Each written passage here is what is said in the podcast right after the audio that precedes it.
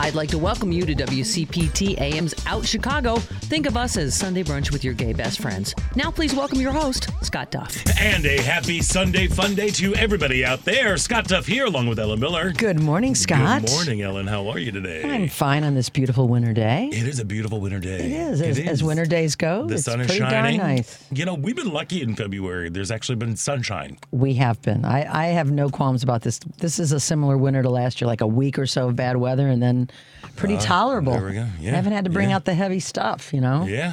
Yeah. So I'm happy. Except, in, when was it? It was really, really cold. We had a cold, bit. cold and a little bit of snow, but that was like a 10 day period. You know, it's not bad. Yeah, We well. think winter's three months long. Yeah. So Winter's six longer. months longer. Yeah, winter's Come on, longer. Come on, it's Chicago. I know there's more left, but we'll we'll take what we can get. You know, like what are the, what's that old joke about Chicago? Chicago has two seasons: winter and construction. Yeah.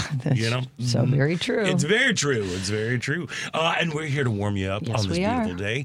Uh, we got a great show planned for you. Uh, Senator Mike Simmons is going to be joining us later on this hour to talk about the child tax credit bill that he is championing. championing.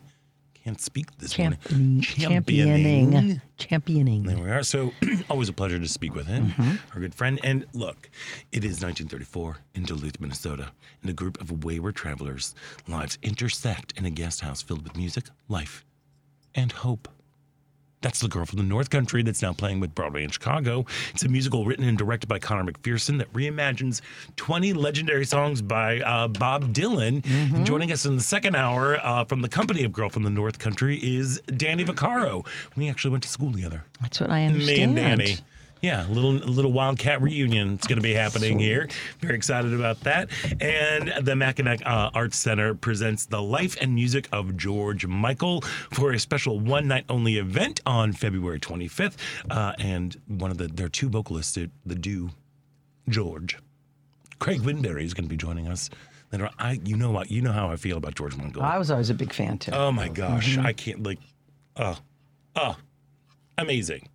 There we are. And of course, we would love to hear from you. So give us a call at 773 763 9278. The number again is 773 763 9278. Of course, you can find us on Facebook where we are coming at you live. Just head on over to Out Chicago Radio. And while you're there, give us a like and a click and a share and all that good stuff. But if that does not float your boat, well, hey, you can always tune in on WCPT AM 820.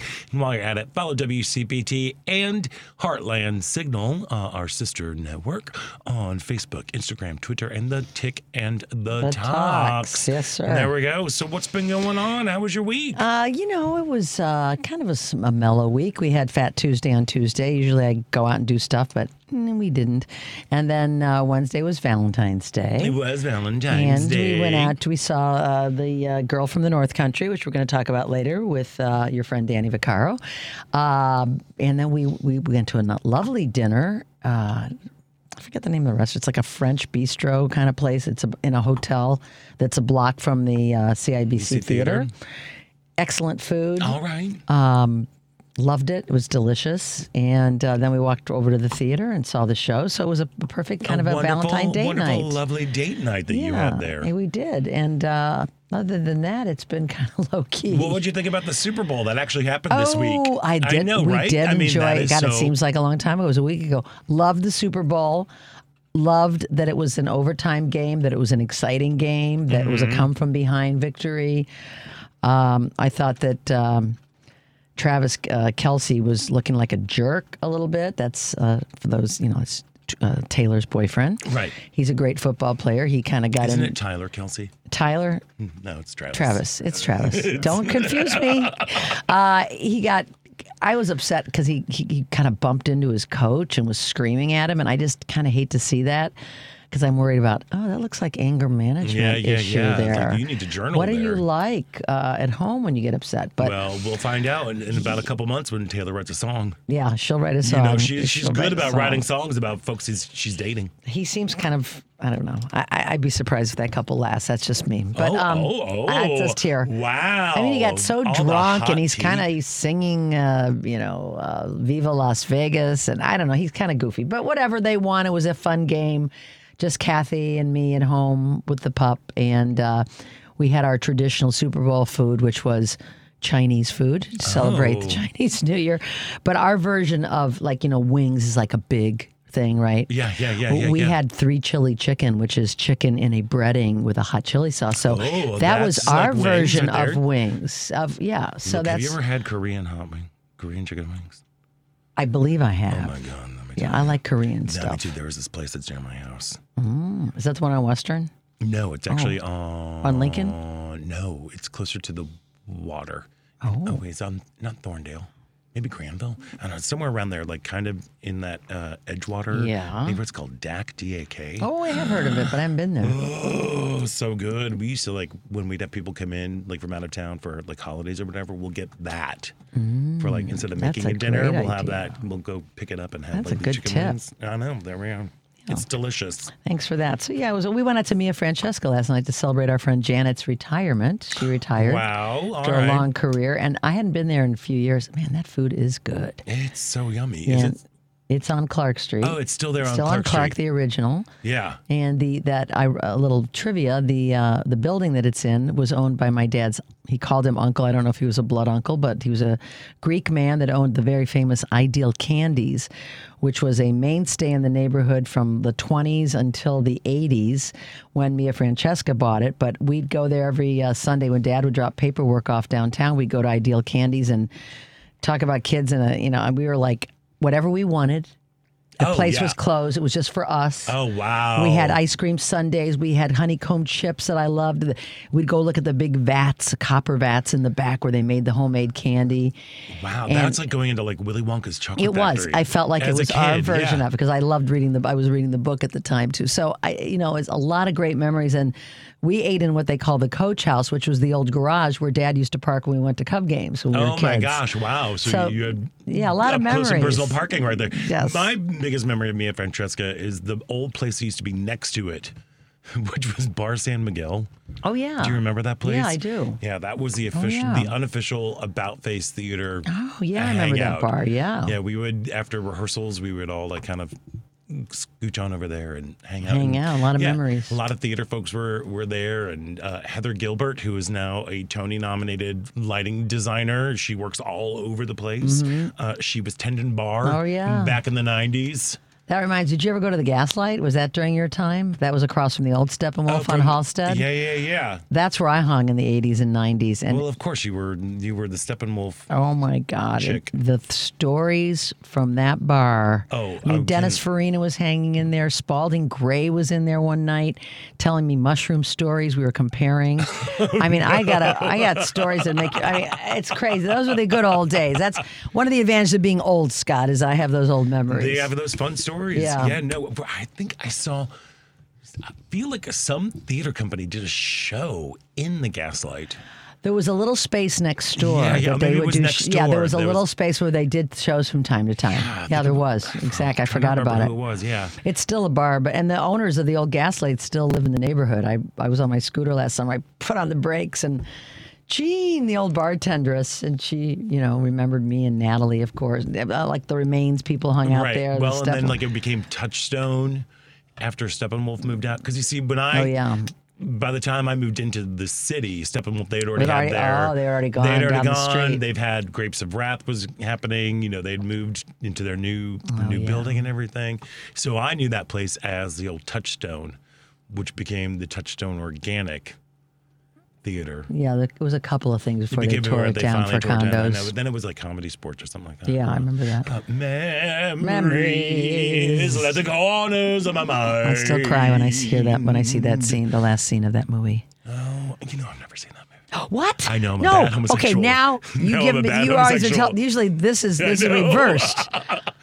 Oh my God. I know I need to see it. And there was excerpts from Barbara's new book in Vanity Fair a couple weeks ago that talked all about the filming. Of the way we were. Yeah, and insight and oh, if you love the movie, it, it's just delicious Are they good stories? Because there've been like some there's some They're tell-all things. mainly good stories. Mainly good, okay. Mainly, but it's it's just the background Was and Robert Redford a jerk? no, she loved him. They're dear friends. Okay, he was good, great. good, good, she loved him. I was, Good. which is what I wanted to hear. All right, yeah, Yeah. I need to hear that. Yeah, me too. Because like Britney put out a book, and all the all the millennials and younger, they're all mad at Justin Timberlake now. Well, yeah. You know, You know, she tells it like a, like. Well, there's two sides to every story, Indeed, indeed. but that's her her version of it. So. Yeah, yeah, yeah. Anyway, yeah. so how about you? What was your week like? Oh, you know, it was just kind of like, look, here's the deal. We're, well, we're both going on vacation next week, Mm-hmm. and I could not be more ready. I know. And I'm spiritually, I'm just like, You, my not- friend, I have not had you, a getaway. You you deserve a vacation. Yeah, I you've worked hard and you have not had one in a yeah, while. I don't think I've had one that's just like a go away and just sit in like two years. yeah, Longer, like 20, I 21, I, know, think it is when I went like to P Town. Yeah. So, and even on P Town, I did the show from there. Oh yeah, you did. Yeah. So I'm, I'm heading out. So I've been kind of like, that's been the carrot dangling. You know, they say the me. anticipation of a of a vacation, especially a winter vacation, is just as beneficial as the vacation itself. I'm sure it is. I'm sure. Yeah. So Yeah, yeah, that's why yeah. I have something planned So- every two weeks from now. right. so yeah, so uh, no, it's just kind of been like a regular week. I, Yeah. I did not watch the Super Bowl. I was Working. Working. How was it crazy? Uh, until four thirty, And then just died. and then it was like tumbleweeds through Yeah. there. And then you have people who are like who don't like football, Yeah. who would come in and do their do all their Shopping, shopping. They're they like, this is amazing. Yeah. you can do cartwheels down the down the aisle. But I do what I cared about was uh, Usher. I was so happy with his. did you? So you did see the the? oh yeah. Okay. I thought he was great. yeah, he's good. It won't go down as my favorite. Well, I mean, it's not my cup of tea still that Prince much. is Prince is still the numero number- uno. still the best. But but like I thought Usher did a great job. He did. I thought he did a good job. Was- roller skating. The roller skating moment was what I guess what he does that sealed the deal. act in Vegas or something. I read he's done. Well, he's getting ready to go on tour Yeah. with the uh, Past, Present, Future tour coming to Chicago. I believe to the United Center. Yeah, Mm-hmm. Yes, he is Yeah, coming to the United. Center. You're right. mhm, mhm, Very mhm. good. But I, I was uh, thrilled. Alicia Keys showed up on that weirdo piano. What the heck was that? Some people, and I didn't notice it, and usually I do. A couple of my musician Facebook friends said she was off key. I did not. Yes, apparently her first note, she was like, yeah, it was not. So they were all seizing on that. Yeah, yeah, of course. But I love because we seeing love taking her. people down. Yeah, Uh, I didn't notice it, and I usually do. I was enjoying seeing her. I was enjoying seeing her, and she looked good. She did, as previewed by you know. I, I told you she was going to be a special guest. Well, she was a special Yeah. in her little red, That red, red piano. cat suit Red- and the, the red piano. Yeah. And then, of course, Ludacris and Lil Jon showed up as I was hoping. Very good. Made me very, very happy. There was something for everybody. There was something for everybody. Yeah, Reba McEntire and Post Malone, and you know they covered all their bases. Yeah, yeah. It was, yeah. So the entertainment was The entertainment great. was good. The music stuff was great. and the, other game was good. Sure. You know, I didn't. you know, sure. Yeah. Yeah, it was. Sure, but we all right, Devin. It was a good game. It was a good Says our game, sports yeah. expert. Yeah. Yeah, yeah, yeah, yeah, yeah. I don't know. Mm-hmm. Oh, whatever. People got mad. They like to get mad. Yeah. People get mad. People get mad at Taylor and Travis. You got mad at Travis. I got mad at him for a minute. The way he kind of behaved because he wasn't in the play. It's like, dude, God, you're showing us a side that I don't think I want to see. Yeah, no, but don't you think that like I don't know. Don't you expect that kind of behavior from like from football players? Sadly, yes. Yeah, because I mean it's just like it's, it's, the so- exception when they're not that way. Yeah. I mean, Mm-hmm. let's talk about toxic masculinity. Mm-hmm. So, just, just saying. Just saying. Yeah. This goes with one the territory. It goes with the territory. Yeah, Indeed. yeah, yeah, yeah. So I'm trying to think. Yeah, I don't think I did anything else this week. Yeah, we took a- Valentine's Day was kind of like a, Yeah, you did you know, do we, well, we're not, a, you know, You're I, not. I'm always a little poo poo. I, I, I pee in the pool whenever it comes to Valentine's Day. For me, if you need a special day to tell somebody that you love them, you're doing it wrong. That's my opinion, you know. And I like because throughout the year I will like bring Jerry flowers, or I will make him a some a special dinner that he likes, or I will just do little things just to show to show my love. I think a lot of people do that, but you know, we always personalize our cards and we write something down. When you have to sit and think about your relationship for a minute and write something down that's even though it'd be nice to think that I'm going to write something nice down on the other 364 days of the year, well, 365 this year. Five this year. Uh, well, I said the other 64. I know, but it's For 364 because it's well, Because I the one oh day. 66. Okay, you're this right. year. 66. Uh, that it's not a bad thing to kind of sit and think about for a moment what your partner means to you and to write it down and do something special. Though I, though I was, you know, I was I was gone on a cruise. I came home very busy when I got home, not feeling well, and Kathy had to drop me off at uh, Jewel to buy a ticket the other day, a ticket, a, a card. And she's like, "Good luck with you and all the hapless husbands you'll be standing next to." And I walk in, Scott, and standing there was 10 guys. Oh. I'm like, oh, she's right. The hapless husbands are here. Oh, welcome In the wife area. Uh, huh. welcome to the snack factory. And it was just, I wanted to tell them all, you're here, the hapless husbands, as I was, as predicted. But uh, there was a LGBTQIA little area on the bottom that I noticed, and the card was Oh. kind of goofy. It was happy wives, happy lives, but I had to buy it. Yeah, of course. I had to buy it. Of I would buy, buy a couple usually, and the hapless husbands weren't looking at those. So No, uh, more for you. yeah, so I, you know, and I, we also, I, we got engaged on Valentine's Day in, oh. in Oh. 2011 as well. So Okay, so definitely, like I said, I tend to I like, "Nah," but you know, but we do take time out. Like you know, I just sat there. We I had to work, so I got home kind of late-ish, like I mean seven thirty or whatever, and you know, did you have a dinner together? oh yeah, or- we ordered pizza. okay. we ordered pizza. A heart-shaped pizza? Yeah, it was a heart-shaped pizza. Did you? no, No, no, no, no, no. But like we built a fire. You know, I built like I built Well, a fire in the fireplace. we your had own pizza, special and then way. we did have moments where like it's like, hey, you know what? We've built a little happy life together, and and I'm so grateful for that. So we we did have our our tender moments. That's very sweet. We just didn't contribute makes- to the Valentine's Day. Well, we did not get gifts. We said no gifts because we're going to dinner and yeah. Yeah, We used to do gifts. We used to elaborate gifts when we were first together, and we the last several years like, please, no gifts. Nothing. Yeah, yeah. Well, good. We don't need it. We're Well, going good. on vacation. Well, you know, Sweetie knows that you love her, she does. and Jerry knows that I love him. He does. There we are. That's all they need. That's all I need. Is to know we love them. Yeah, Mm-hmm. I guess. Maybe not all. But it's nice to think about people that are, you know, I have an aunt that I love. I got her Valentine card and Kathy's aunt, and you know, just to make Uh, people you feel good. I've been so bad about putting things in the mail. I used to like every once in a while I'll go through these like spurts where like I will just send postcards out. Like whenever I go to a museum, I usually buy like a collection of postcards from that museum and send them out Mm-hmm, Yeah. just randomly because you nobody gets fun things in Right, the mail. nobody. You know? No, never. So did you you, you send a, we a send some off? out. Yeah, we send them to some little, you know, nephews, niece, Kathy's parents, Oh, that's my really aunt, Kathy's aunt. that's good. Yeah.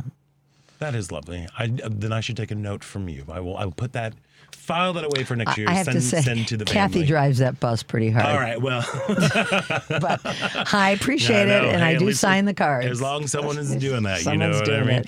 Yeah, I had to check in with my family. My poor, uh, my niece and her babies and her whole family, they all had COVID. so The people are, yeah. I know it was just so sad. And then my, my little great niece, Mm, the little one that has to wear a helmet? little helmet Yeah. because she's you know she has to wear it 23 hours a day. She had a fever, so she couldn't wear it. So they were like kind of stressed out about that. How long does she have to wear it for? Until Uh, I'm not sure. Oh. I'm not sure what's going on, but she's fine. Good. Yeah, they they also they're a little tightly wound. That family, I love them.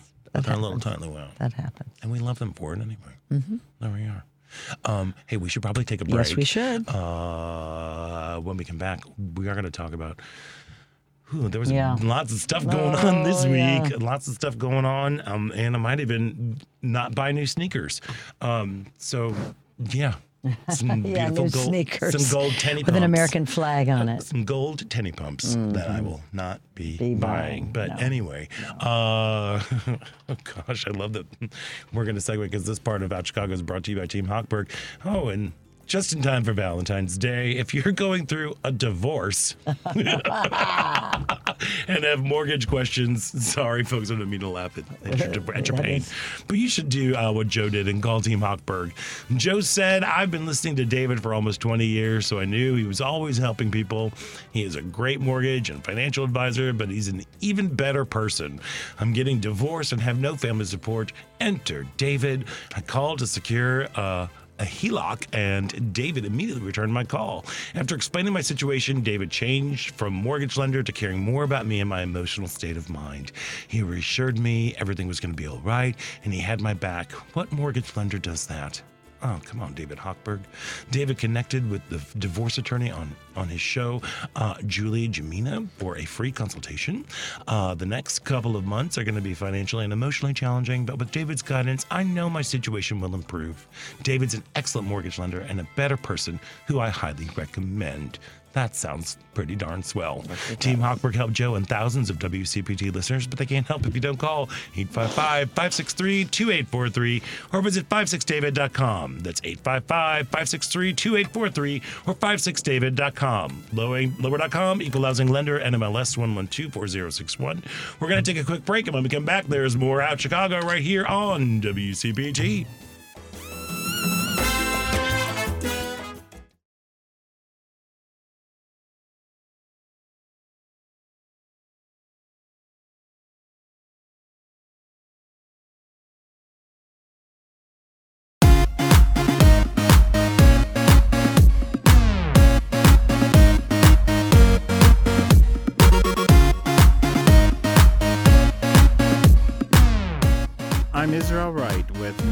Gay and Lesbian Sports Hall of Fame. Welcome back to Out Chicago on WCPT. And welcome back to Out Chicago. Scott Duff here, along with Ellen Miller, rolling along on a very beautiful day. It's been a very busy week. Yes, yes. I think the Lots biggest news. I think the biggest thing that was on everybody's mind is um, how um, Friday the judge overseeing Trump's civil finance fraud case issued a final ruling that uh, inflicted a staggering financial penalty with interest. That's the best part. With interest, he has been ordered to pay New York State about $450 million. That's with interest. Uh, he will have only 30 days to do so, or or to come either come up with the money or to persuade an outside company to post bond. And for three years, uh, he cannot run any New York company, including portions of his own, nor can he obtain a loan from a New York bank. The same restrictions for uh, Don Jr. and Eric, except that happens for two years. Now, um, so finally, maybe accountability is happening. Mm-hmm. There we are. Mm-hmm. Maybe the Teflon Don, the Teflon coating is starting to chip off. I would like to think so. Would like to think so. Um, Carl, mm. I don't. Do, do you really think that? Because there was a lot of chatter, you know, of course, that it's like it's going to affect the brand, the brand that is Trump. Mm-hmm. First of all, I just hope that that takes the sign down of that building. That was the first thing Wouldn't that came to my mind too, Scott. That-? If you get rid of any property, please be at the Chicago I know. Trump Tower, whatever the heck it's called. I don't know. Trump it is. Just Hotel, Trump. Apartments. Just I just that was the take that first name off. Take that name off. I don't want to see it. We don't want to see it. People have asked to have their rooms changed that are across the street from it. I'm sure. They don't I wanna look at it. I wouldn't want to look at it. I don't want to look at it. Yeah, that used to be one of my favorite views of the city. Driving That- south on Lakeshore Drive, and then right when you cross the river, looking down to, the river. to turn down the river and to see that, and then it was like, blech. Or when you're on the architectural boat cruise and you're going back towards the Yeah. city from Uh-huh. the lake, and that's all you see. yeah, It's just. ugh. But uh, yeah, I think from what I'm hearing, this is going to be a tough one for him to wriggle out of. Uh, he even an appeal is pretty difficult, and he has to, as you pointed out, He's got it in 30 He's got to put that money up. Uh, will he find some somebody to you know be, do the bo- you know bond for him? I don't know, maybe. But what really, in all this, Scott, I think about you're a crook, you're a liar, you're a rapist. You're the Republican candidate for I know, president. and that's that's that again. So they keep talking about like you know, will will the Trump brand be be diminished? Like, of course, yes, to to most of us, but to still to those diehard folks, I don't know if it's gonna do anything. Mm-hmm. But I think when it comes to independents voting for him or people that aren't thrilled with Joe Biden voting for him, they may, uh, you know, this is this is adding up. I mean, you know, these there's another criminal case as we know that's going to start in March. yeah, oh yeah, Uh, At some point, even the people that have their head buried in the sand and are only listening to Fox News will know about these things. You can't totally escape hearing that he owes 450 million dollars or whatever it is yeah. and that he was found to be cheating. One of the reasons people loved him in 2016, the people that voted for him, is in their eyes, they watched him on The Apprentice. He looked rich. He just, you know, emanated success and money and they oh he's if he has that much success and that much money he's the guy I want to run our Yeah, country yeah. you cannot look at him the same way now No, you cannot no. and you may choose to but the majority of people cannot look at him the same way Well, I want to know how somebody who cannot do business right in the state of New York for three years wants to run the country for four. yeah he, yeah And everyone's Good like, question. like, oh, well, that's. I mean, but that's different. Like, it make it, it makes zero sense. And I, I think you know, in terms of, don't you feel? I, I, I feel like the the, the brand, because there's a lot about branding. Say Mm-hmm. what you want about Ding Dong, he's good at branding, Right. You know, uh, I don't think it's. A, it was already kind of diminished anyway. I don't even know what I'm gonna what I'm saying here. The man is a failed businessman and everything. How how can you bankrupt a, a casino? How do you how do a you university Bankrupt? Well, that I understand because that wasn't even a real That was thing. fake. That was fake. Trump steaks. Mm, Trump vodka. Bye bye. Trump Airlines. Bye bye. Now we've got these Trump trading cards Trump now we got the cards. shoes Now we got the about to tenny mention. pumps. Yeah, those four hundred dollars uh, uh, gold tennis shoes. Some Yeah. idiots will buy them There we are. Well, I was looking on on the social media this morning, and there was some idiot who spent nine thousand dollars on them so he, he could get uh, uh, Ding Dong to sign them. So. The man is a liar. He's a grifter. He's all he is successful at is taking money away from uh, uh, poor white people and, litigating his way through life And litigating his way through. now life. it's turning the tables are turning on him mm.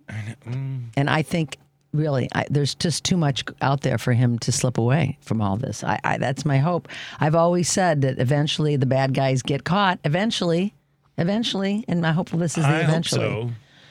Uh, fingers crossed. and people will still vote. These law-abiding, patriotic Americans voting for a rape Christians, Christians. voting for a rapist, a liar, and a crook. You know, it reminds me. We've never had a presidential candidate with this kind of resume when Yeah. it comes to Oh, this yeah. stuff. It reminds me of other countries you hear about. Oh, they elected that guy. You know, he was in jail. He was a this. He was that. This is what we've become in this country. You know, uh, for a lot of Americans. Mm-hmm. Yeah. Hopefully, not the majority of Americans. I have faith the majority of Americans will not see him as presidential material and will not vote for him. Yeah, I know, but- but there there are those who are gonna, like I said, the, the evangelical Christians who really want this man, this man to to be in office. What a bunch of uh, hypocrites. And let alone let a homosexual teach their children in school. Yeah. or Have a drag queen read a story to yeah, their children. Or let uh, people read books. Let students read books about history, about how history really happened. Uh, to read stories about uh, black people, to read stories about queer people, to read stories about women. We don't want that. We would rather have this this man who has c- committed fraud. He's a horrible individual. It's just it's just It's very hypocritical, and I have do very little think of it, respect for people that feel that he needs to be president of the United Indeed. States. Let's go to the phones and see what our good buddy Steve in the Gold Coast has to say. Steve, welcome. You're on out Chicago. Yes, so I want to make a couple of points. One, I couldn't agree with you more with regard to Valentine's Day. It's not the holiday itself, it's the way that it's inflated. I'm old enough to remember when giving someone a dozen long stem roses was enough. I haven't done that in probably 20 years because it has to be two or three dozen now, in addition to a card, in addition to a, a gift, in addition to dinner. I mean, you know, let's just sort of kind of put the mm-hmm. brakes on things because like everything else that inflation has impacted, it's I'd, I'd argue the same thing with regard to Valentine's Day. You know, to tell the person you love you love them, but it doesn't require that you spend a thousand bucks to do it. But- Indeed. all right, so that that's my that, that's my little rant on Valentine's Day. Thank you. Um, Titled. Team Duff. There we are. Yeah. Ha- Having said that, uh, you raise an important point. I mean, let's face it, we're Americans. We, uh, come summer, we just, you know, tune out when it comes to public policy and, politics. And and this year, unlike most presidential election years, you know, it, it's tough to get excited about the same two guys that were running the last time around. So, you know, and, and again, we can just sort of frame it any way that we want. The reality is it's going to be a referendum on whether or not you want Donald Trump to be your president or you want somebody else to be your president. the same as it was in 2020. Mm-hmm. I, I love Joe Biden. I think he's accomplished a lot. But people did not really turn out to vote for Joe Biden in 2020. They turned out to either vote for or against Donald Trump. And I think that that's much the same is going to be the case in 2024. So what we need to do is get people to start paying attention to what's going on and understand how what Joe Biden and his administration and Democrats are doing are, are manifestly affecting your life in a positive way and have done so, versus what Donald Trump's vision of America is, whatever that is. And it illustrate to people that you know he promised you everything, he delivered nothing. Yeah. for God's Yeah. sake. I mean, Forget it was that. a- it was always around the corner. You know, there was always a plan around the corner. I hate Obamacare slash the Affordable Care Act. We have a better plan in place. It's coming. It was coming in 2015 Yeah. and 2016. Yeah. Girl, I think we're still in we're still in It's infrastructure week too right now. You know, we were still waiting for that. Yeah. So yeah, exactly. And uh, and my favorite part has to be that you know, so for years the economy is going to crash. It's going to collapse. You know, Bidenomics doesn't work. Okay, after after a while, we can't do that anymore because quite clearly that's not going to happen. You know, even Wall Street, our buddies there, are happy with this administration, as the stock market indicates, as corporate mm-hmm. earnings indicate. Mm-hmm. You know, low unemployment, high consumer confidence. So now, okay, what's the tack that we can take? Oh, I know what the prosperity we're experiencing today is predicated upon the policies of Donald Trump from three years ago. So forget everything we told you the last three years about the economy crashing. Right. The the prosperity is, is, you know, I mean, come on. The level of cognitive dissonance that you have to engage in in order to buy into this is astronomical. So yeah, like I say, I mean, you've got to get people to pay attention, which is what uh, part and parcel of what you guys do. You know, we've got a couple of months left, and then people will tune out. They'll pull out the grill. They'll head to the games, the parades. They'll do a lot of things, and then they won't tune back in until September. But you know, that's not that much time. So again, you know, it, it falls upon those of us who do this for a living to try and convince people. And if you have some extra time or resources, Illinois is uh, is a, is a done deal, like a lot of states. Yeah. But we neighbor any number of swing states. So so give your give yourself some time. Go up there, volunteer, help.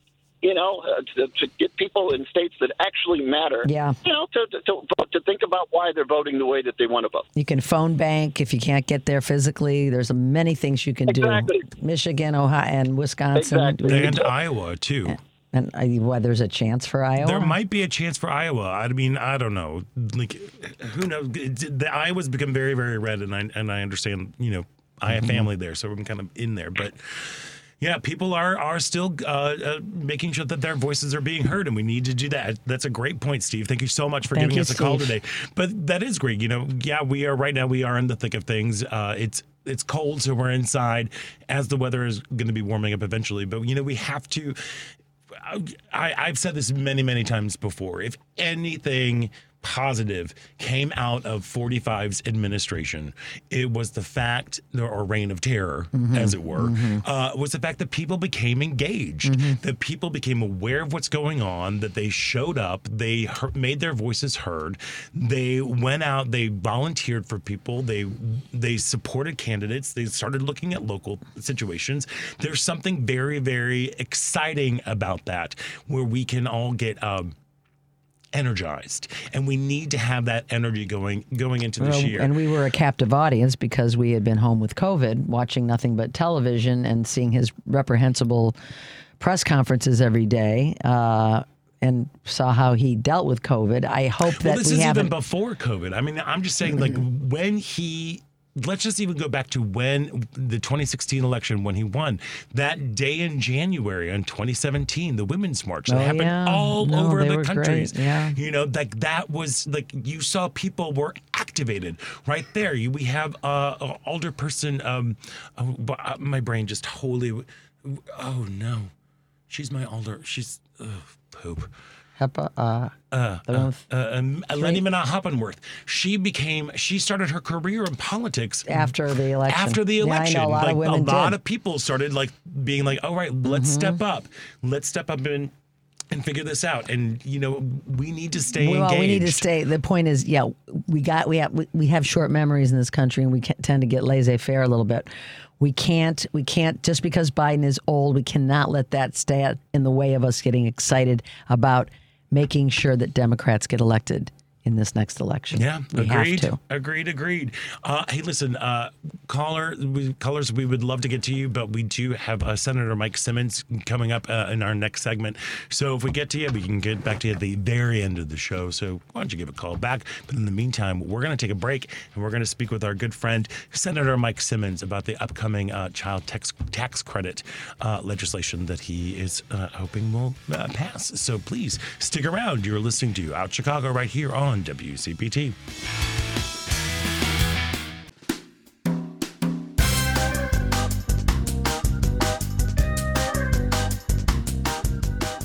Bex Ehrman with About Face Theater. Welcome back to Out Chicago on WCPT.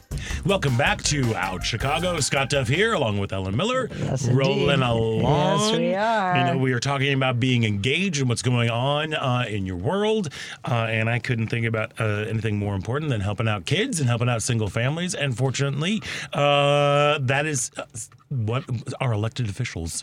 Are, are proposing as well. And I want to welcome back to the show Senator uh, Mike Simmons. Uh, Mike, welcome back. Thank you so much. It's good to be back. Good to see you. I'm sorry, I should probably call you Senator Simmons. I'm, we're not having our regular meetings that we have at, at the snack factory that we usually do.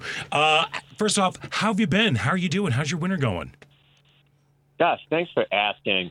I'm doing well. I'm doing well. The sun is shining today. As you probably recall, there was like probably 17 days in January where we saw no sunlight. Uh huh. And I am not a happy boy when the sun is not out. So um, I'm I'm doing great. I'm doing great. It's not that cold today either, so I'll take it. There we go. How you doing? Sa- you know, samesies, samesies, and I'm I'm heading I'm heading on vacation tomorrow, so I'm I'm doing great. Is where I am. Oh my gosh, take take me with you, Scott. But I I- done wanna go. and done. But I would I, love to- I'm with you on the sunshine, Mike. I, I just, we need it. We need it in the winter more than ever. So uh, today's a beautiful day. Oh yeah. Yes, and speaking Yeah. of shining light onto uh, onto the world and onto onto Illinois in general. Okay, so let's talk about this child tax credit that uh, you are supporting. What t- break it all down for us? Yeah, so you know, I took office about three years ago, and one of the first pieces of legislation I filed as state senator uh, was a bill to create a permanent child tax credit. What does that do? Well, it would create money for working parents all across the state of Illinois um, who are struggling to pay for basic things like food and diapers and utility bills. And we've seen that right now, hyperinflation is out of control. Yeah. And so, you know, I always I always go back to my my story growing up. I grew up for your listeners, by the way. My district is on the far north side of Chicago, so Uptown, Edgewater, Rogers Park, Andersonville, Ravenswood, uh, Wrigleyville, Budlong Woods, Arcadia Terrace. Uh, those are the neighborhoods I represent. And in our district, one out of three households is headed by a single parent. Um, I grew up in a, a low income household where I had a single mother who struggled.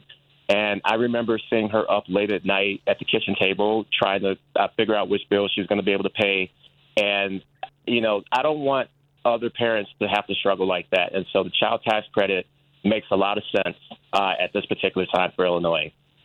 Yeah, so you know, uh, I had a very similar upbringing, except in, in suburban St. Louis. You know, it was a I was a single parent home, and you know, times were times were hard, and you know exactly what you're saying. You know, I remember being instructed about like don't answer the phone or if you answer the phone you know and they're asking for me like it was like you know the bill collectors are there and just say they're we're not home Wow. and you know there's a lot of stuff and it really hits home and a, a tax credit a a permanent child tax credit would really really help out folks um, a, a- across the state so what exactly would this do what is the proposal Yeah.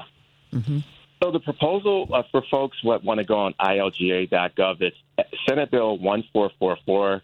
Uh, that's the bill I filed, which would create a $700 child tax credit for all parents in Illinois who earn under the median income. And so, uh, what is median income? Well, that's about for a single parent, single filer, that's $50,000. You would get a $700 check up into that amount, and then above that, it would start to taper down. If you are a um, married couple or you, it's two parents, then it goes up to seventy-five thousand dollars. So seven hundred dollars for households up to earning up to seventy-five thousand a year, and then it tapers down after that. And that's per child, Scott. So you know when when the federal child tax credit expansion was done in 2021, um, you know, it was amazing that child poverty was reduced by 46 percent, almost half. I mean, we just, were able to cut child poverty. It's just incredible. And so, you know, what we saw is that the very next year when the when that that expansion was rolled back, those those gains were quickly lost. Yeah. And so I'm I'm looking at the data and I'm saying, well, why don't we do a state level child tax credit? 14 other states have done this, by the way, including California, um, Arizona, and a handful of states on the East Coast. Uh, Minnesota did a child tax credit last year that's the most ambitious in the country. $1,750 for each child Wow. uh, for those that are the most low income households. Um, and that's projected to cut poverty by, by 36%. So we, we gotta we gotta name the status quo, right? It's just not cool to have so many young people like how you grew up, how I grew up, struggling and watching their moms and dads and caretakers um, develop chronic stress and anxiety and depression and all the things that are that are secondary to to basic poverty. And this is the this is the way to do it. Um, and it also is really good for the local economy because we know that low income parents don't have the luxury of saving. They got to go out and spend that. The minute they get those checks back, they're spending it on basic stuff Yeah. and that's gonna that's gonna have you know a 2.5 percent uh, multiplier impact on the local economy. So this is just a win-win for for low-income households, for middle-class households, and for our local businesses. So, if, if I to understand how it actually works, they would if you filed your your under seventy five thousand income a year, you file, you have two kids, you get a check then for fourteen hundred dollars, or, or does it just does it come off what you pay for taxes? How exactly does it work? So it, you- you're exactly right, except the the, the additional thing that, that happens is because it my my legislation would be refundable. So that means if you owe uh, you know, less than the particular credit, Right. then you start you actually start to get money back, right? You get a check back from the government. Okay. just like we saw with the uh, federal child tax credit in 2021. So, you know, this this is going to help people. This is actually going to end up cutting taxes for about 71% of low income um, uh, households under the median income. Um, so that you know, this is this is a tax cut for those households. This is money back in the in the pockets for those that don't owe a whole lot of taxes because they're they're really really low income, and that's going to have a stimulative effect on on our entire state economy.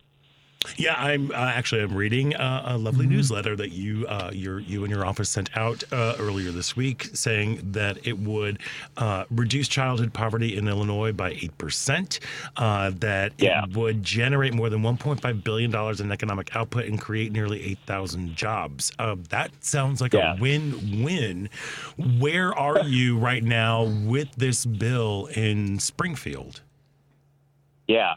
So you're you're exactly right that uh, the legislation that I filed would, would cut child poverty in Illinois by eight percent, uh, according to a study that was done by the Illinois Economic Policy Institute just last month, January 2024. For folks that want to look that up, they they analyzed my my bill, um, and those were the conclusions that they came up with, including 1.5 billion dollars in additional economic output because those parents have to spend that money, and it would it would create 8,000 jobs because of the stimulus impact.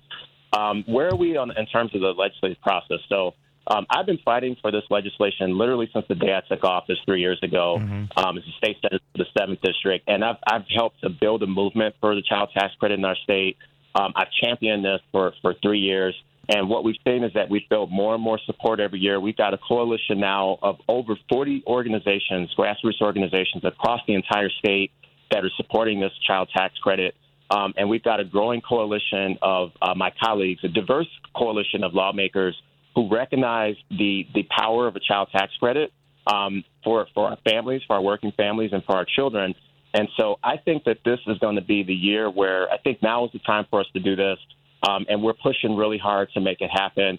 Um, I've been I've been on the phone 24/7 talking to colleagues, talking to uh, everybody that that uh, you know is concerned about our working families in Illinois, uh, so that we build the support for this and so that we get this done this year. Does the coalition that you're developing is is it composed of folks who might be you know on the other side of the aisle, particularly downstate? Because I know a lot. You know, the further south we go, the redder the state are gets, and they are kind of you know weird about you know big government and all that good stuff. Well, that's a good question, Scott. The beauty the beauty of the coalition that I've been I've been working on is that um, it really is bipartisan. You know, just just a couple weeks ago, I did an interview uh, with the downstate news outlet uh, ABC uh, News 20, and they uh, talked to me about my child tax credit proposal. And they also interviewed one of my colleagues, Senator uh, Jil Tracy, who is a Republican uh, from from Central Illinois, and even she, you know, in that interview recognized the value of the child tax credit and appreciated that I'm bringing this forward. Um, you know, and said that this is something that she could potentially support in some form. Okay. Um, and what we've seen, you know, there's bipartisan support um, all across the country. Republicans and Democrats recognize that the child tax credit is good for families' pocketbooks. You know, and so it, it becomes really hard for people to not get on board with this because it's so clear that this um, is a winning policy for our working families everywhere, and for your single parents who are who are really struggling, just like just like uh, my mom and, and your mom uh, did when you were a child. Yeah. Yeah. So okay. So we want 2024 to be this year. When the what is what is the timeline that we're looking at in terms of the child tax Yeah. credit? So this week, the governor is going to do his budget address on Wednesday. So we'll uh, have representatives and senators will go over and listen to the governor's budget address. Um, and that really is when budget negotiations start in earnest. So literally this Wednesday, February 21st, Oh, wow. uh, for folks that want to watch that, uh, we lawmakers are going to start to talk about all the things that we want to put in the budget. So the timeline is really from this week, February 21st, this Wednesday, through end of May when the General Assembly votes on a final budget. That's when we'll, you know, we'll have three months of negotiations where lawmakers will try to get their priorities in the budget. Child tax credit is going to be my top priority in this year's budget. And, you know, I think that by the end of this process, um, I think this is a year where we should be able to get some sort of uh, relief in there for uh, for our working families in the form of a child tax credit because the, the support on this is, is really growing. Um, and I think it's going to it's it's going to be a bit of a watershed moment here. Good. So you're optimistic that it'll pass. I, I am optimistic. You know, I think I think this spring we're, we've got more and more lawmakers that are are supportive of the child tax credit. Um, you know, and, and uh, we've got 14 other states that have done this. So it, it's I think the time has come for Illinois to to be the 15th state to enact a child tax credit. You know, the first state that did this was I believe California in 2019. So you know, other states have already be, have already taken uh, you know leaps forward on this, and so Illinois has, has been on the right track when it comes to our children and our working parents, and so this is this is the type of thing that should be in front. Yep. All right. Well, hey, listen, if you aren't in the seventh district and you think that this sounds like something you'd like to see come and to become a law, why don't you go just reach out and contact your your own elected officials and representatives for you? Um, Senator Mike Simmons, thank you so much, A, for joining us today, and b always I I'm your biggest fan. Uh, thank you for all the hard work that you're doing. Yep. You are you are just amazing. So thank you. God, I'm you're one of I'm one of your biggest fans, and I thank you for the time. I appreciate always being with you. All right. Well, State Senator Mike Simmons, Thanks for your good uh, thank you so much, and keep on moving, moving onward. Uh, hey, we've got to take a quick break, and when we come back, it is the second hour of Out Chicago right here on WCPT.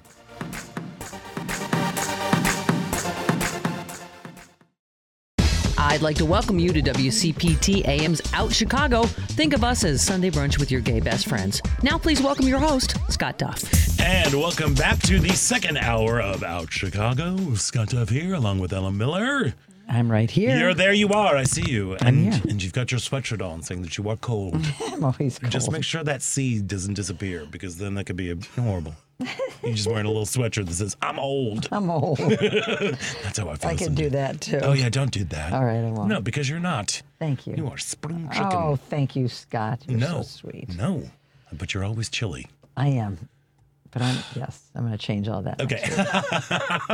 hey, we've got a great uh, second hour of, of the show for you. A little bit later on this hour, we are going to be uh, chatting. Look, I, you know, I love, I love George Michael. I, I always loved him too. Love him. I really was a big when, he, fan. when he passed away on Christmas, devastated. Mm, that was so sad. So, and I'm sad I'm going to be out of town, but um, you know, the Mac, uh, McAninch uh, Arts Center is presenting the life and music of George Michael for a special one night only event on February 25th. Uh, and Craig Winberry, who sings George Michael, uh, is going to be uh, joining us a little bit. But, you know, as long as we're on great singer songwriters, yes. holy smokes. So, picture this Yes. It's 1934. Hmm. It's Duluth, Minnesota, and a group of wayward travelers' lives intersect in a guest house. It's filled with music, life, and hope. And that is The Girl from the North Country, a musical written and directed by Conor McPherson that reimagines 20 legendary songs of Bob Dylan. And joining us now from the company of Girl from the North Country is Danny Vaccaro. Danny, welcome down to Chicago. Hello, how are you, Scott? I'm well, and Danny, it's so good to hear from you. We went to school together. Yep, yep. The year was 1934. It was Oh, 1934, God. Evanston, Illinois. Just a few years ago. We were in the Norris Center waiting to get coffee at Jitters. And then We were we were the girls from the North Country. we were the girls from the North Country on the north side of Chicago. How are you, my friend? I am wonderful. I'm wonderful. I'm coming to you from the uh, from the basement of the uh, CIBC Theater. There we go. Good to know they've got a bunker. We love that. We love that. Yeah, yeah, yeah. Well, first off, congratulations. The reviews have just been mwah, chef's kiss, talking about this. Absolutely amazing. Yeah, I think uh, I think Chicago gets this show. Yeah, yeah, yeah, yeah. So, uh, can you, for our listeners out there, can you explain a little bit more about uh, about the story of Girl from the North Country? Well, it's um, it's an amazing piece that I'm so proud to be a part of, um, and so proud to do for you know over a year of my life, Oh. um, because it's different. It's it is different than any show I have ever been a part of. Um, it is uh, all Bob Dylan music. And it's a musical, but it's not a traditional musical. It doesn't use the music in the same way that traditional musicals use music. Um, it is a beautiful play by Conor McPherson, who was our director and playwright. Which And incredible. I want to find out what it was like to work with him, but continue. Sorry. the most most gracious sure. uh, gentleman. I I'm, I'm obsessed with him. um, but basically, um, uh, he was given the entire canon of Bob Dylan music to work with. And he created this play that uses the music um, more as mood and internal feelings than um, you know. They don't. People don't sing to each other. People don't. Um, there's no jazz hands. Yes. It's um, it's it's more about mood and feeling, um, and it kind of hovers in and around the play, um, and it's like I said, nothing I've ever done before, and I think it's absolutely beautiful. And, and also, he, uh, I, I was there, uh, Danny, the other night for the press night on uh, third on Wednesday, and I saw the show and enjoyed it. I noticed that the the songs though are barely recognizable to at first, unless you really know the lyrics to all Bob Dylan songs, because they're very much reimagined and and Very reimagined, and you can hear the lyrics and how beautiful they are. And actually, that is what this show won the Tony for was for the arrangements. Um, they are absolutely gorgeous, and the voices in our show. Um, I think everyone who comes to see, every time someone opens their mouth, they go, "Another one, another voice." Um, and you really uh, hear, uh, especially the lyrics of Bob Dylan, which is Yeah. absolute poetry. Um, a lot of times people say, I never realized that's what he was saying, Right. and how poignant that was, and how beautiful that is. Um, so I think I think we've made some Bob Dylan fans out of people who didn't think they were Bob Dylan fans with these arrangements and um, these voices singing this music. Well, and it seems like you know our our time at Northwestern, uh, it was kind of like a perfect setup to go into reimagine. I'm, I'm thinking back to our performance studies days, you know, of going in and reimagining these this text, as you were saying, this poetry of Bob Right. Dylan's into a new context and a new way to frame that. What was the rehearsal process like? You know, because as you said, like it won the Tony for the arrangements, and it's not exactly like the the Dylan tune that you would necessarily like. Oh, that's what that is. Right. It, but it's more of the the poetry, the language. Was there more? I mean, clearly, y'all can sing you know? But was there like a very special attention to like let's listen to what they are saying as these beautiful voices are, are cascading across the audiences in girl from the north country I think that we were given um, a lot of leeway into making it our own, um, and especially as uh, as, as a cover. Um, uh, everyone sings it a little bit differently and uses their voice. Um, that was one of the things, which is rare in a in a Broadway show, for them to say, "No, we want to hear what you got." Um, and we were given a lot of leeway to make songs our own. Um, I, like I said, and that's pretty rare if you get into a Wicked or a Les Right. Mis, or they like they, they they say you sing it like this because we know this works, and we're not we're not looking for your version. Um, as opposed to in this show, they actually do did want our version, and um, and I think that also there's a lot in this show that's open ended as far as plot, as far as intention, as far as what happens after, what's happened before, and um, and that's okay. Oh, we were Give me ambiguity. to live. We were encouraged to live in the ambiguity, even as like I do not have answers, or uh, my answers are different than my castmates' answers to.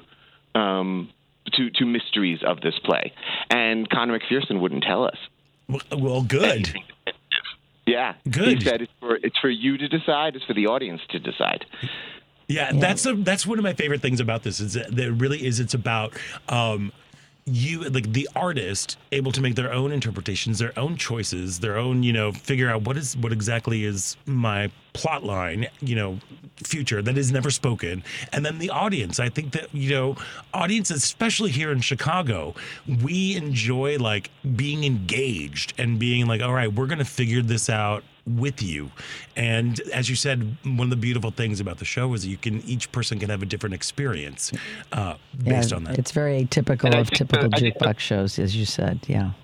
The the the best compliment we ever get is um, my family's still talking about it three days later. Amazing. Definitely people talking. and some of them and some of them didn't like it and some of them wept openly because they loved it so much and but the fact that they were all discussing it for days that makes me really proud There is a lot to discuss. You know, I, when I look in the playbill, Danny, you're listed as a swing. Can you tell our listeners what swing re- means for those uninitiated? so swing um, there's there's swings, there's understudies, there's covers. I'm kind of all three. um, traditionally, a swing is basically an ensemble understudy. So as soon I, I understudy all four ensemble members, and I understudy five principals.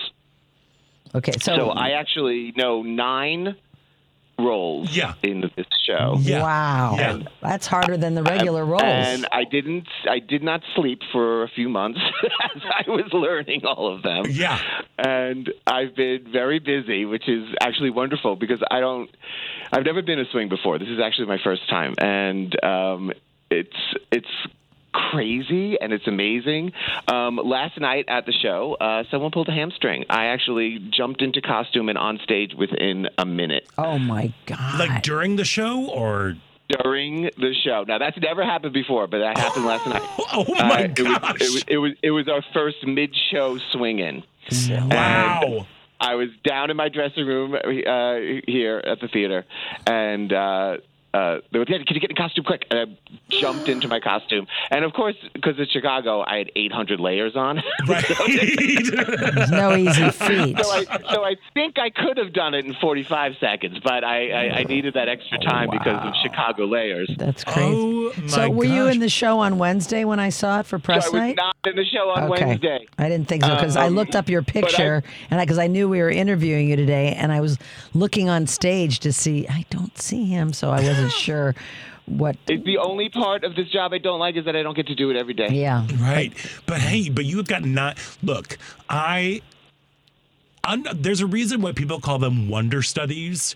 Folks who are like in the wings. Yeah. Hey, just what you just said, you had a minute's notice to hop on stage and you know, get into costume, hop on right where, you know, be in the show along with everybody who's already started this journey. Like it's it's just incredible i've understudied i think maybe three times. And all of all and it was just one role. And my i think i got an ulcer from doing that. It's just so stressful. How did you go about preparing for nine different roles um That's crazy. Yeah, w- yeah. When, when, when, I, when I first when I first sat down with you know three different scripts that I was like putting uh, uh, different highlighters and different, um, it seemed so overwhelming. And um, one of my best friends, who's a school teacher, just said, "How do you eat an elephant?" One bite at a time. One bite at a time. Yeah, yeah, yeah, yeah. One bite at a time, and that's that's what I did. I just started with one character and just started doing, you know, and I still do. I still do a character a day. Backstage, I I run through one one of my characters every show. If I'm not if I'm not on the, if I'm not in the show, I run through the character, and then I do the next character the next show, and Well, keeps you so on that your I, So that I do. So I do. So I do out loud all of the characters every week. Oh my god, my yeah, my brain just exploded. From and it wasn't it. until um, well uh, the very first week we opened in Minneapolis, and uh, the seventh show I had to go on for the doctor narrator, Oh, okay. That tiny which part. we had not we had not started rehearsals for understudies yet. Oh no! Oh man. How did you do? Did you go on with a book in hand, or or what? did- no, I no, I knew it. I knew it. All right, because you're Danny Vaccaro. and, and, and I and I jumped on, and the, the the cast was dumbfounded. They were like, "Holy cow!" It was actually it was scary and amazing and thrilling. It was it was uh, all everything awful and everything wonderful all at once. yeah, you were alive in that moment. You were alive. Has, has Dylan showed up to see the show? Do you know? He is not. He saw it um, on on Broadway in New York uh, again pre-pandemic. Um, the the New York run was a bit cursed with the Yeah. it opened six. The well, it was down to the public. It was a big hit. Um, um, they they went to move it. They couldn't get a theater. They finally got a theater. It opened six days before the lockdown. oh no. Yeah, that happened to a few shows out there. It was, but it's Um, back and now. then it tried to come back and it got omicroned and it was just it was just unfortunately for such a beautiful piece its new york run was truncated um, so in a lot of ways we're kind of the big show Yeah. uh, we'll actually have more more performances than um, the broadway run or any other or the london run um, so That is uh, bananas. which, is- which kind of feels great Yeah. it's a very they're- talented cast, that's for sure. Yeah, yeah, yeah. and great, great group of people. Um, especially, you know, we're on the road. We're in our own little bubble, Mm-hmm. and uh, it, the, the cast skews a bit older. The characters are older. Um, a little less drama. I know, but how refreshing is that? I'm like, oh, good, we can be grown folks, That's and true. like, Yeah, Some we're, we're, we're, we're grown ups, um, and then the kids have uh, risen to the grown ups. You know. there we go. I love that. Uh, so, wh- what was your relationship to Bob Dylan before the show? Were you a fan before? I would. I always used to say I was a Bob Dylan cover fan. Okay. Because- yes. Because because I, I, I, I with respect never loved his voice and I also didn't ever catch how beautiful the lyrics were um, until you know Adele would sing it or um, Shawn Colvin who is one of my favorites she does this amazing version of You're Gonna Make Me Lonesome When You Go Oh, yeah. that is probably probably my favorite Dylan song that is unfortunately not in this show um, but if anyone wants to look that up uh, Shawn Colvin live on Cover Girl it's the last song I know that She song, does- that album well. It's a fantastic record. and her version is outrageous and the and you hear these lyrics and you say and, and it makes you weepy Yeah. Um so uh was, was i a dylan fan yes of his music Yeah. absolutely Yeah, no, it's so funny. I was just telling Ellen in the break. We've just finished watching the "We Are the World" documentary. Which, if you don't- have you seen it yet? I haven't but it's on my list Yeah, it's well, really good. but there's a lot of time focused on Bob Dylan, who was there, who looked kind of like a deer in the headlights for most of it. Because he's like, A what am I little out of his comfort what am I doing here? Because this is not how I sing. No. I don't sing like this big anthem. and- yeah, la, like, we are the we world, like- are the- and, and like he just was kind of like, oh, but you could tell that he was there because of the message, Yeah. because of the Right. idea behind it. Exactly. Um, Right. and his and as you said, I'm I'm with you too. His voice never really was was my thing, but his music and the poetry of it is really just something else. Um, what when folks uh, come to see you uh, because you're just here for another week, right? Twenty fifth, Through right? the twenty, yeah, through the One twenty more, week, one more full week. We got two shows today, and then another eight, and then we're off to Philadelphia. Fantastic. Okay, well, wow. when, when folks are here in Chicago and they want to come see Girl from the North Country at the CIBC Theater, uh, what do you hope they leave with? I hope that they again talk about it for days. I hope that it is someone's favorite show that makes them go see another. Uh huh. Um, I uh, met someone in, we were just in Greenville, South Carolina. It was their first show they'd ever seen.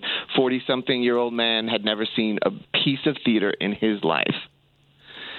And I met him at the bar afterwards. He was like, You were in that show? Oh my God. And he said, My mind is blown. I, I can't wait to see another. I, I- I think I like theater. it was the gateway drug. Nice. it was a gateway drug, and um, yeah, I, I, I hope it's something that sticks that, that will stick in someone's head Yeah. as a, a, a unique, beautiful experience. Know, yeah, um, and we haven't even talked about the voices and everything, but also the design of the show. It's lit in this uh, Renaissance painting type uh, mood. Um, I just think it's a beautiful, beautiful piece of art. No, you know, okay, it's it's so funny. Uh, I have to go back to Northwestern again, but I, I during our conversation when you were saying about how uh, with one people they were like their eyes like they were weeping, and other people just they didn't like it at all, but they're still talking about it. It reminds me of uh, Mary Poole, uh, one of one of our uh, acting teachers uh, at Northwestern. The amazing Mary The Poole. amazing Mary Poole, and she directed me in this kooky pants play called The Sea by Edward Bond, and she was, she, I mean, it was just a weird show, and she was always like, you know, um, my my best friend, she's like, I hate this place so much, and I can't stop thinking about it, you know, and I think there's something wonderful about art that it pushes a button you know, or it stirs something within your soul. And if you're like, I didn't enjoy that, but I can't stop thinking about it, or uh, it has filled me up to my my core, you know, it just filled up my soul. Uh, it's great. It's, do you um, is there any little bit of uh, NU uh, theater training that like you kind of stick into your head? You, as well, you I get mean, ready? the fact that I could have nine tracks in my head is Right. Yeah, that's that's a is feat. definitely my Northwestern training. Yes. um, and also that uh, you know uh, we, we didn't ha- I didn't study musical theater. This is a this this this script is a drama Yeah. that you need you need teeth to play. And um, you know we didn't I didn't study musical theater. I studied straight drama. yeah. Um, and just always could sing. I always took singing lessons. I know I could always sing it. Um, It drove me crazy. Super uh, talented. but but he but um, this play is got is, is got such meat to it that um, I absolutely needed Northwestern training to to be able to to sink my teeth into five different roles at the same time. Yeah, yeah. Well, uh, congratulations again on the glorious reviews that Girl from the North Country is getting here in the Chicago run. Uh, you've got one more. We got two shows today, and you got one more week uh, through the 25th. Uh, go check it out at the CIBC Theater. For more information, you can go to BroadwayInChicago.com for tickets and all that good stuff. Danny Vaccaro, congratulations not just on this, but on like what a beautiful career. You know, it's it's been one of the best things about social media is being able to like follow folks that you really, really, really uh, enjoyed, and you've just been like kind of crushing it. So congratulations on all of your Thank success, you. and Thank you so so much. It's Wonderful to talk to both of you. Thank you. Good luck on uh, in Philadelphia. break legs. Break legs. Thank you. There we Okay. are. All right, there goes Danny Vaccaro. The show is Girl from the North Country. It's at the CIBC Theater. Make sure you head to BroadwayInChicago.com for more information and for tickets. So we should probably take a quick break. Yeah. Uh, I could have just talked to Danny for forever. Yes, we could. I know. There we are. Next time. But we got to get next time. But we got to take a break. And when we come back, uh, there's more out Chicago right after this.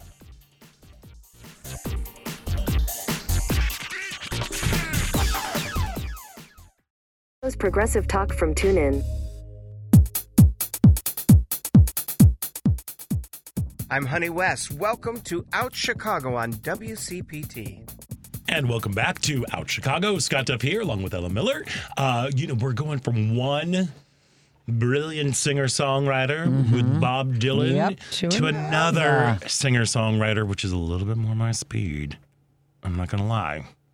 I ain't gonna lie, because uh, the the McAninch uh, Arts Center or the MAC presents the life and music of George Michael for a special one night only event on uh, February 25th. And joining us now from the life and music of George Michael is Craig Winberry. Craig, welcome to the show.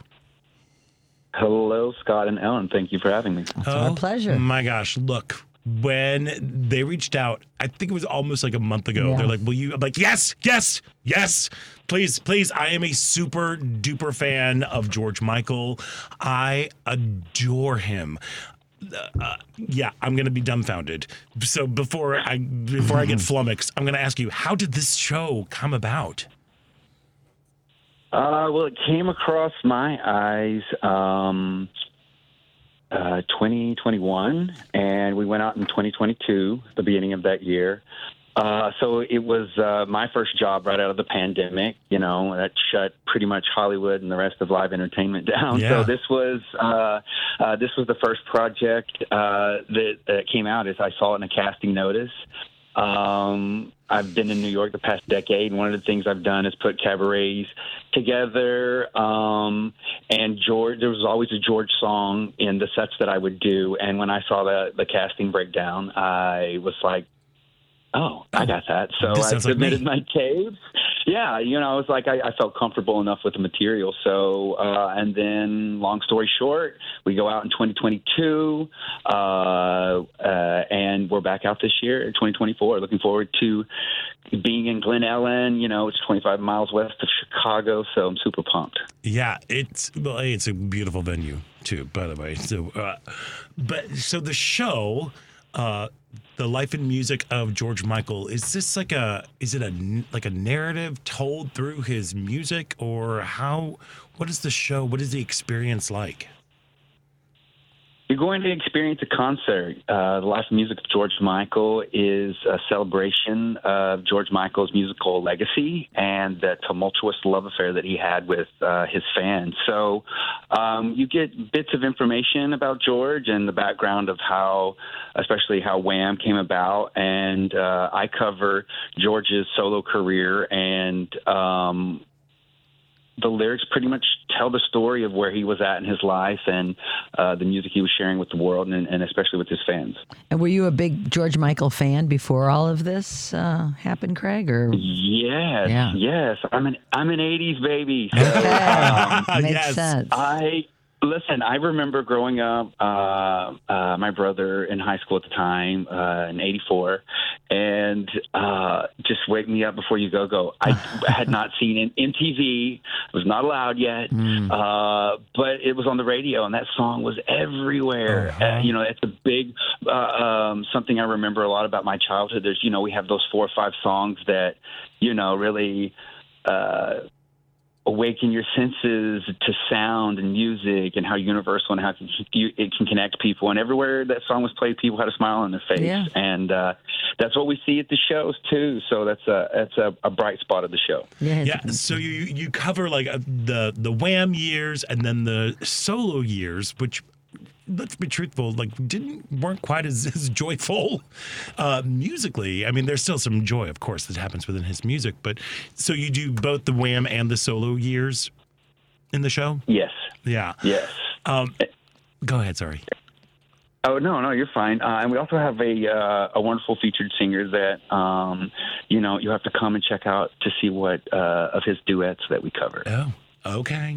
Oh, I love that little tease that we've got going on here. Yeah. What? Um, yeah, I, I too am a kid of the '80s. I remember Wham, Make It Big. That whole, I mean, we're talking Careless Whisper. The uh, what's the one with like, and now she telling them that just have them my baby, everything she wants. That's it. Um, you know, uh, Yeah. when they did the Wham version, Wham's Freedom. Uh, you know, I don't want your freedom. I love that. And then when he came back and reinvented himself with that first album, Faith, that just he was skyrocketing. Like that was he a hot record. launched him. That was huge. Um. So what? So your gateway into it was "Wake Me Up Before Your Go Go." Do you have a fave song uh, from your childhood, and now do you have a fave song that you get to perform when you do the life and music of George Michael? Well, you know, um, I'll kind of uh, uh, segue into answering, but I want to kind of give you a back. You know, I took this uh, opportunity. Um, being out and a proud person myself, Yeah. like so, uh, I feel like George was kind of d- uh, dismissed in a way, and because he was so authentic to himself, people are still finding it today, and it still resonates with even younger generations, like Gen Z. You know, Mhm. you've got the Gen Xers uh, uh, bringing their their kids to these shows. It's it's really fun. Um, but the nerd that I am, because I'm taking this super seriously, you know, yeah. um, I've I've gone back to the Fantastic album, and I'm obsessed right now. I know people are like, Fantastic "What?" with the wham rap. Yes, Oh, uh, yes! the wham rap is fun, but I'm obsessed with um, "Nothing Looks the Same in the Light" because I feel like an artist today could release that. Okay. And it would be it would be a number one hit, and also it's totally George, and I'm like it, I've nonstop singing this in my head right now. Is "Love Machine" because Uh-huh. he does some of that. like, Yeah. it's, it's amazing, and, and and you're like when then so you think about like okay, how old was he when he was doing this? Like, are they making fun of like you know frail e- male egos you know like what you know it's like so it's been fun to kind of go back and uh give the younger george a, a, a listen again through i guess you know uh my ears now to when i first you know wake me up before you go go was like this was before that you know Yeah. so uh that's kind of what I'm jamming. That's that's what's on play when I'm on the treadmill. Oh the my gosh, that is so funny. Yeah, because like they were babies when they started Wham. They were like what, eighteen? 17, 18. Yeah. People careless whisper, yeah, in the in those years, and so even uh, yeah, even on careless whisper now. I mean, it's it's in Deadpool. It's in you know, Uh-huh. it's still it's it's huge on TikTok. You know, um, so it, it's definitely his legacy is uh, um, standing strong. Yeah, well, how could it not? I mean, with that voice, there's something for me as a as a as, as a Gen Xer, as a, a guy who grew up in the suburbs of St. Louis, who was like figuring out his sexuality, and there was this beautiful a when he first came on, with that blonde hair and those white white teeth, and just I'm like, you're so pretty. There was something about like and like that voice that came out, and then as he like went through his evolution, you know, uh, trimming up the cutting the hair, dyeing it darker, getting the beard, the glasses, shaking his butt on, you know, on faith. And then the message that he wanted to put out with I want your sex about monogamy in a time when it was like, you know, about AIDS. He really he I, I cannot tell you craig how much this man really affected my life um, listen without prejudice is one of my absolute all-time favorite albums ever. Not just of george michael but of like ever. And i think part of it is there is this longing that happens in his voice that as a closeted gay man he couldn't help but experience. Does that make any sense? I'm just jibber jabbering again because I just love him so much. No, it's it's when you you know we've done these shows in L.A. and um, San Francisco. We just did San Francisco a couple weeks ago, and they're of course they're like Pharaoh fans. It's amazing. Yeah. So it, it's such a good time. You know, in West Palm Beach and New Orleans, we've had stops all over America, um, and it's like you said, like uh, me as a performer, my duty is to infuse. Um, that authenticity and that's what you're hearing when you're connected because at the time we could not like this radio station did not um, e- exist in 1984 85 86 you know what i mean like these things did not come around until you know we're now in 2024 and there's still rampant homophobia and misogyny and you know all types of discrimination but there was an uh, an honesty that George was not afraid to and that's what great that's what makes great artists stand out is uh, their fearlessness of like this is who I am you either get it if you don't there are people that do Yeah. and that's not my problem I know, right? and uh, that yeah Do you do Kissing a Fool by any chance? that was number one right I think it was The the You Were Far when I could have been Mhm. his little jazzy number. And- Yeah, yeah. Okay, so I guess that's not in the show. It, it, it, I, I will. Okay, I'm not. I don't want to be a Debbie Downer, but it was in the original version of the show uh, when we first were teching it a couple years ago, and for time constraints, it was. Cut. I bet. Well, it is. A, it's a slow, and it's kind of a little. It's a little sad, and everything. But He's the king of the ballads. I so like you're gonna get some ballads. You're getting the ballads. You're Okay. getting the ballads. Okay, probably the ones Yeah. that are a little bit more well known. That was a little bit of a deep cut. Again, Listen Without Prejudice. It's one of my favorite albums Yeah. of all time. It's amazing. I love the album cover too. Yes. Yeah, and what I do, what I also think that you know, he was somebody who was not without his scandals. Of course, you know there was that whole uh, episode of he was getting Bathroom. arrested in the in the, in the bathroom. Um, but here's this is where my love for him just even got amped up. So his response to being arrested for picking up somebody in a public bathroom was to make a song called Outside, where he basically effectively came out, even though he was forced to because of mm-hmm. this whole thing, and then made a music video where he was dressed up as a cop and it all took oh, place yeah. in a bathroom, complete with like disco ball urinals. I'm like, you are, mwah, mwah, mwah, mwah, mwah. I love you. Turning lemons into lemonade. is. is there? Uh, I know. Absolutely did. I know. Is there? Um, like, uh, have you been like exposed to this catalog and all of these these songs? Do you find something that kind of uni- unites them all, or or what is your experience being with this rich, rich catalog of music from George Michael? I, you know, the fans. I mean, it's he created tracks that, um, for you know, the time that we are right now, people are they miss George, and um, he was a one of a kind. So when you got a George um, song. You're like, oh, he's really sharing what's going on. He uh, has a message, and so that's nice with live entertainment. You get to see people having a good time. There's a lot of crazy things going on in the world, and it's nice to come as a collective, sit in a theater, have a good time, and just feel good about yourself. And because everybody's got a story about, oh my gosh, I was here when this song went down. You know, Mhm. uh, just fans uh, across America have been and sharing. Um, what the music means in their lives because Yeah. you know they hear it at the show but it's also a part of their lives they take you know they're thrown on their favorite track you know i do too there's uh some george songs that i have that's like always gets me in a good mood always.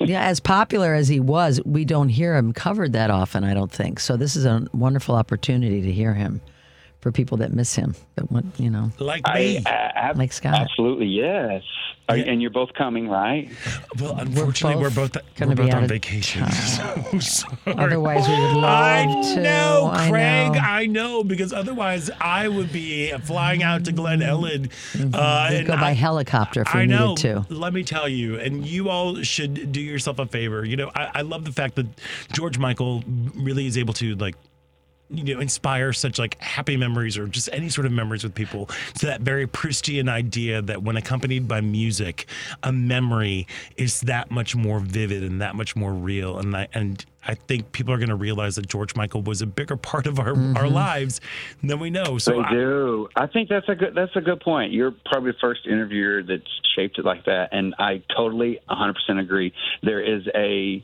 new. I'm like, watch out, Beyonce, Beyonce Renaissance Yes. of George Michael's, uh, where people were like, "Oh my God, this is what he was facing." Mm-hmm. Yep. And we, and you never heard about it, but me as a gay man, I knew exactly what he was going through. Yep. You know, I knew exactly that experience. Sure. Ah, oh gosh. Well, let me tell you, I, I it's I I'm almost going to cancel my vacation. No, just well, to- we're almost sold out. Then- So, oh, well, then, uh, all we, right. we have a yeah, we have a few tickets left. Um, yes, Wow. please get. I think it's at the mac.org. It is at the mac.org. Yep, yep, yep, yep. I mean, look, here's the deal. If you want to have a lovely flashback, just listen to some gorgeous music uh, and be dazzled uh, by the life and music of George Michael. Make sure you head out to the uh, McAninch Arts Center on the campus of College of DuPage. Uh, for tickets, you can go to at the Mac dot org uh, and apparently do it quickly because they're going fast Yes, they. Uh, craig winberry thank you so much for a taking time out today to chat with us b for celebrating this artist who really means a lot to a lot of people um, thank you for bringing his music to life for for a whole new generation of folks. Thank you so much, You're welcome. Break a leg. and uh, sh- thank you, and and getting to sh- uh, continue to share uh, something that makes people very happy. Yes, Absolutely. All right. Uh, Craig Winberry, uh, break all the legs when you're here with the life and music of George Michael. Thanks, uh, Craig. Thanks so much for joining us. Um, and when you shake ass, I know it's fast. All right, there we go. Uh, I, uh, we've got to. Thank you. That's what you get. So That's what you. Um, that was my party trick all through college. I'll explain that later on. But uh, anyway, we got to take a quick break, and when we come back, it is the final thrilling, show-stopping moments about Chicago right here on WCPT.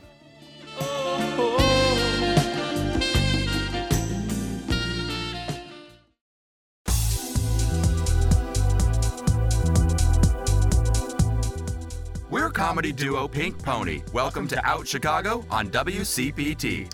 And welcome back to Out Chicago. Scott off. He's I'm still He's singing in the studio. I the am. George Michael Look, George songs. Michael is so good. I wish I He was good. I like really that. liked him too. That voice was I just like sex. so That's soaring. Sex. Sex? Remember? I want your your sex. sex. Okay. That one. I, like sex, sex. too, but I, I, don't played know that one on the jukebox at the uh, Gaslight, the old bar. Uh, there we across go. from Steppenwolf. I played that Mhm. song all the time. Yeah, but have you seen the? Do you remember the video for I that? do. I You do remember the video. I'm picturing it right nice now in lady, my head. know, and he was writing about monogamy Yeah. across that nice lady. Mhm. That he was that's right. totally having sex with that woman. Yeah, right. hmm Yep, yep, yep, yep. And then Mm-hmm. but he he was really he was fabulous. He was. Sorry. I'm, just. I'm not It was sorry. very sad I'm when he sorry. passed away. I know. I remember it was Of natural Christmas Day. causes. I know. He uh, well, I don't think he was. Well, it's I think natural cause. I think his body was compromised due to years of drug Yeah. uh, abuse, sadly. Yeah, I think he had Which to. comes from all of his issues. And, you know, he sadly turned to that. And like many gay like so men, many, yeah. You know, yeah. especially yeah. in that time. Living in a, yeah, a closeted life that he lived for a while. And for a uh, while, then thrust into you know being out, being Yeah, outed, and everything, and then again trying to take control of the narrative. And people at the time didn't want to. They don't. They did not want Yeah. a gay man, an openly gay man singing, which Very is sad. which is a shame. It is. I know, but I remember that that Christmas day because we actually Jerry and I were driving back from Christmas. And all we did was listen to George Michael Mhm. and Wham on the way back. Yeah. It was sad. It was just so like we could not wrap our minds around it. You know, it was like this was our this was a big star. Oh, yeah. And, you know, going back to, you know, back in my day, you know, Kind of like when Mike, I mean, Michael Jackson, when he died, that was a shock too. I mean, he wasn't oh, that expected was to die. that, was, Kooky Pants. That was That was another just, wow. and that Farrah Fawcett died on the same day and nobody Nobody- remembers. I know because of, yeah. because of Michael Jackson. Mm-hmm. Yeah, yeah. But, but but with George Michael, he it's hard to really for me to put into words really what he meant to me as a gay man, and to go back and listen to again that that album, Listen Without Prejudice. There is, it feels very coded mm-hmm. you know, in the way where like if you know what you're listening to, you can get a whole new meaning, Right. You know about Right. you know the the longing, the love, Yeah. you know, for another man, and and and that voice, it just like he it soared. He had a beautiful singing voice. Oh, no, it was sad. There we go. lose our stars at a young age. He's only in I his know. 50s, 52, I think, I when he know. died. Oh God, that's where I am. Yeah, you- you're, you're in better shape than he was. Trust me. because I wear my compression socks. That's right. Yeah, Every day. There, every day, got them on. gotta run 'em on. There we go. Will you wear them on the beach? Yes, are you kidding me? I want some funky tan lines. no, no, no. Okay. No, No. no, no, no. They'll be free. Yes, I will be free. Well, I have to wear one on the plane. hmm Yeah, on the plane. I have friends that wear them regardless of having any issues. Like, really? Oh, yeah, Oh, we wear them all so the good. time. I go, really? I don't know that I. Aren't they tight? Uh, mine, mine was because it was a prescription Oh, yeah, strength one. I had to go That's to what a special thing. But no, but just even Okay. like the compre- like you can buy just like yeah. sock socks. Yeah, I, I think that's what my friends. Oh, yeah, we wear them when we fly. I'm like, they're great. I'm not that old. Do I need to do that if I don't have a problem? I'm not that old, but I know, no, they but- just feel good. okay. Um, yes, I'm again Bombas. Hello, please be a sponsor. of our show, Bombas socks, which are do great. they do a job? Do they do like? Do they act like a compression sock? Do you feel? It feels like it. Okay. I love There you it. go. Mm-hmm. Come on, Bombas. I want I want code. I want Hug to your use the feet. special code Duff. That's all I want. One promo code Duff D U F F. That's it. for a special discount. for special sock compression socks. Okay. Uh, also, so while we were talking about voices, there's another voice Mm-hmm. Yes. that is legendary. Truman Capote. Yeah. Oh yeah. He had a legendary voice. He had a legendary voice. Girl, did. have you been watching Feud I have not versus yet. the Swans? No, I haven't. I've I've heard a little bit about it. I'm not that clear about it. Tell me about it. Okay. Okay. Well, first of all, it's brought to you by Ryan Murphy. Mm-hmm. We all know I've I have a very weird thing with Ryan Murphy. Ryan Murphy. I'm so glad that Ryan Murphy exists. Yes. Talk about being a gay man and putting out gay voices and doing things that are very very queer uh, on television. Fantastic. Like Glee. For me. Yeah, like Glee, like American Horror Story, Mm-hmm. like that Hollywood. Uh, I forget is that what it was it called? Hollywood? Yeah, that show about the gas station and all like the the sex workers in the 40s Oh yeah. of in Hollywood coming Yeah, up, yeah, like about the debauchery of, of the time. right. You know, he, I'm, I'm very happy that he exists. Yes. For me, a lot of times, except for the very first season of American Horror Story, he, Dude Man starts off a show real great, and then he just doesn't know how to finish it. Like it kind of lingers on a little too much. Uh, Glee kind of annoyed me too because it started out as like one thing. I'm like, oh, this is dark and quirky and indie, and then it just became like an iTunes machine. Mm-hmm, yeah. Which Well, was like, they started making money I on the know. Well, go make your money. it, yeah. go make your money. Yep. Do that. I get it, but I'm like, but you're sacrificing artistic sensibility. Well. But, uh, but the other show that Mm-hmm. I really liked. This is the second season, so he's done two feud seasons. The first one was Bette and Joan, about Bette Davis and Joan Crawford while they were filming uh, Whatever Happened to Baby Jane. And you've got Susan Sarandon and Jessica Lange in it. It's delicious. Nom, nom, nom, nom. Lovely, amazing, great performances. Classic movies. Fantastic. Mhm, based on it. Yeah. Uh, so this one, the feud, it's now between Truman Capote and the Swans, which are this group of the the social elite of New York. Is that where the swans are? they were his swans. Okay. Um, and we're talking like just you know the creme the cream of society Sure. back when that sort of thing Yeah. really I mean I guess it still matters. He ran with that crowd. He ran well. He, he can thank his lucky stars with that for that crowd. But then he turned on them and he wrote a piece Okay. that was very like very thinly veiled of like what's happening in their worlds and kind of took them all down. Hmm. And now it's their because that's what he does. You know, in cold blood, he went and he interviewed and he was with these murderers, and then he wrote about them. Right. And now he's his whole defense is that he is just he's an observer Sure. and he he writes what he sees, and this is the world that he was living in. It is so good.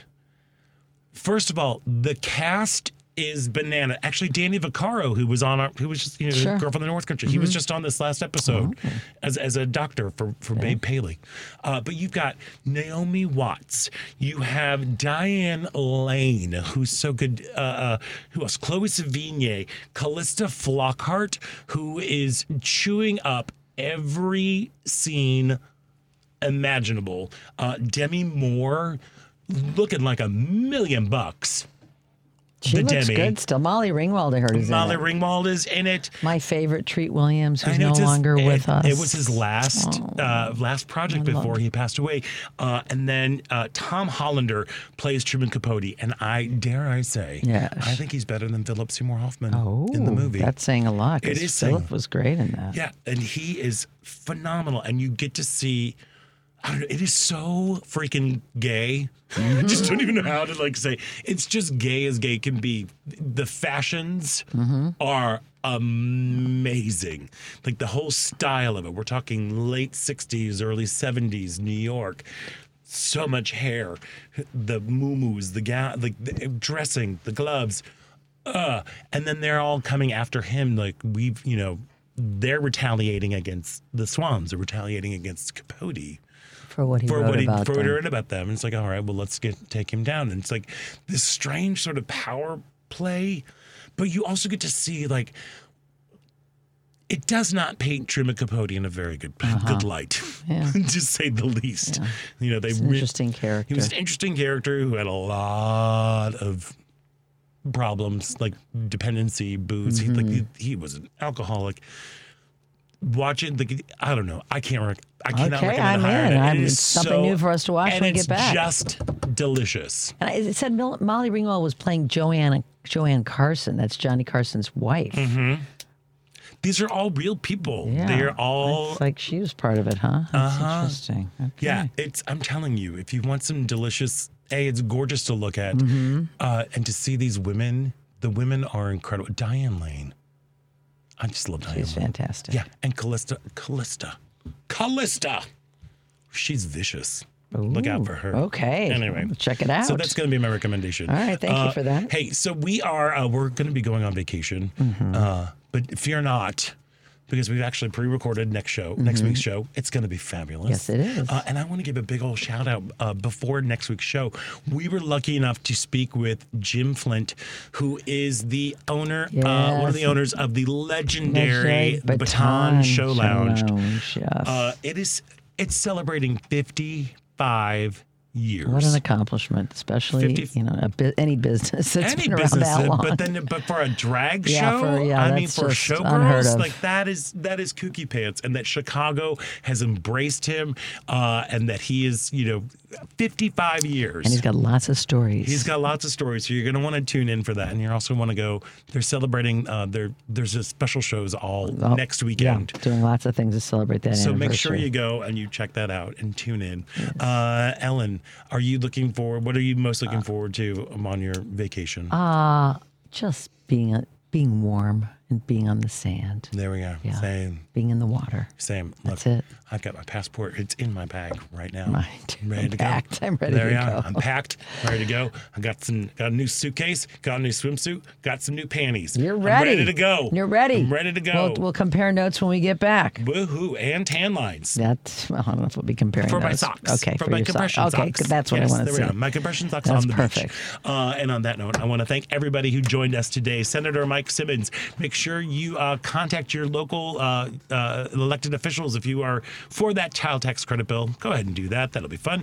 Uh, thanks to Danny Vaccaro and Craig Winberry. Uh, Devin, you are amazing. Thank and, you, Devin. a, a little flower.